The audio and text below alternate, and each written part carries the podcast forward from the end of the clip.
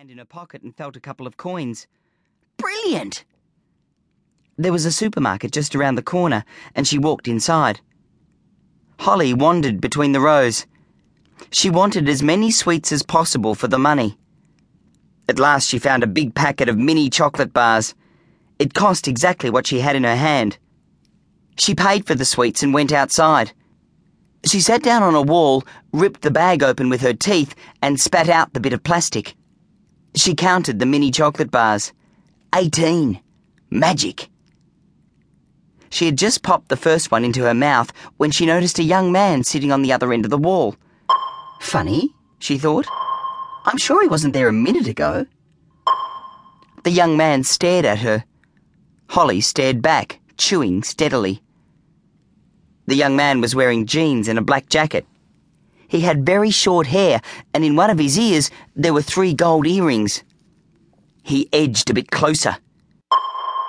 Holly scowled and moved away. You'll be sick if you eat all those, he said.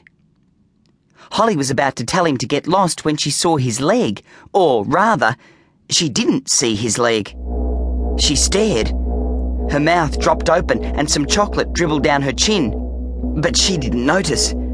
She couldn't stop staring. A moment ago, he'd had two legs. Two perfectly ordinary legs, both in jeans. Now, suddenly, there was only one. The other had vanished. The young man followed her gaze, then he shrugged. I know, it's embarrassing sometimes. I'm not very good at materializing. I need more practice. I get things wrong and bits of me vanish again when I least expect it. Holly's mouth continued to hang open. A globule of chocolate trickled right down her front.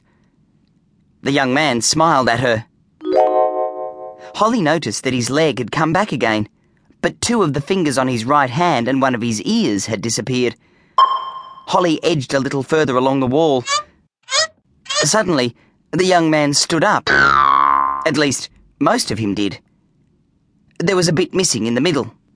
Holly Harris, he said, this is your lucky day. Huh? said Holly. He grabbed her by the hand. Sure is, he said. My name is Xavier, and I'm your local dream fulfillment agent, and you are my very first assignment. Get off, said Holly. But Xavier took no notice. He was looking at some writing on the back of his hand. I am here at your special request to turn your dreams into reality, he read. You're mad, said Holly. I never asked you to come. Yes, you did. At least in your thoughts. Then Xavier looked at his watch. Come on, he said. We'd better go. We're late already. Go?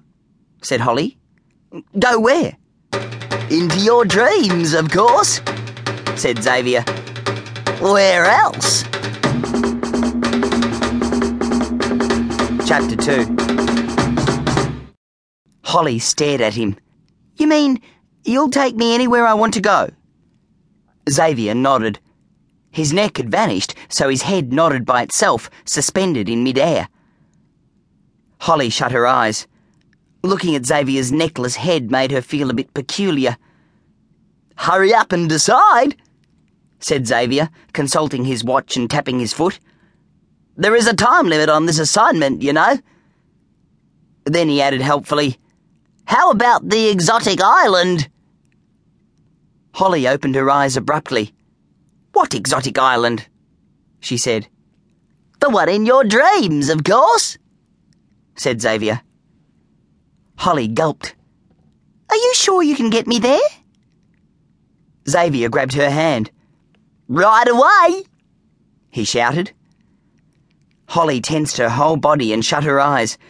Then after a while she opened them, one at a time. Nothing had happened. They were still standing, hand in hand, outside the supermarket. You stupid idiot, she said, trying to pull away from him. Sorry, said Xavier. Must have got something a bit wrong. He looked again at the writing on the back of his hand. Okay, I've got it now. This is it.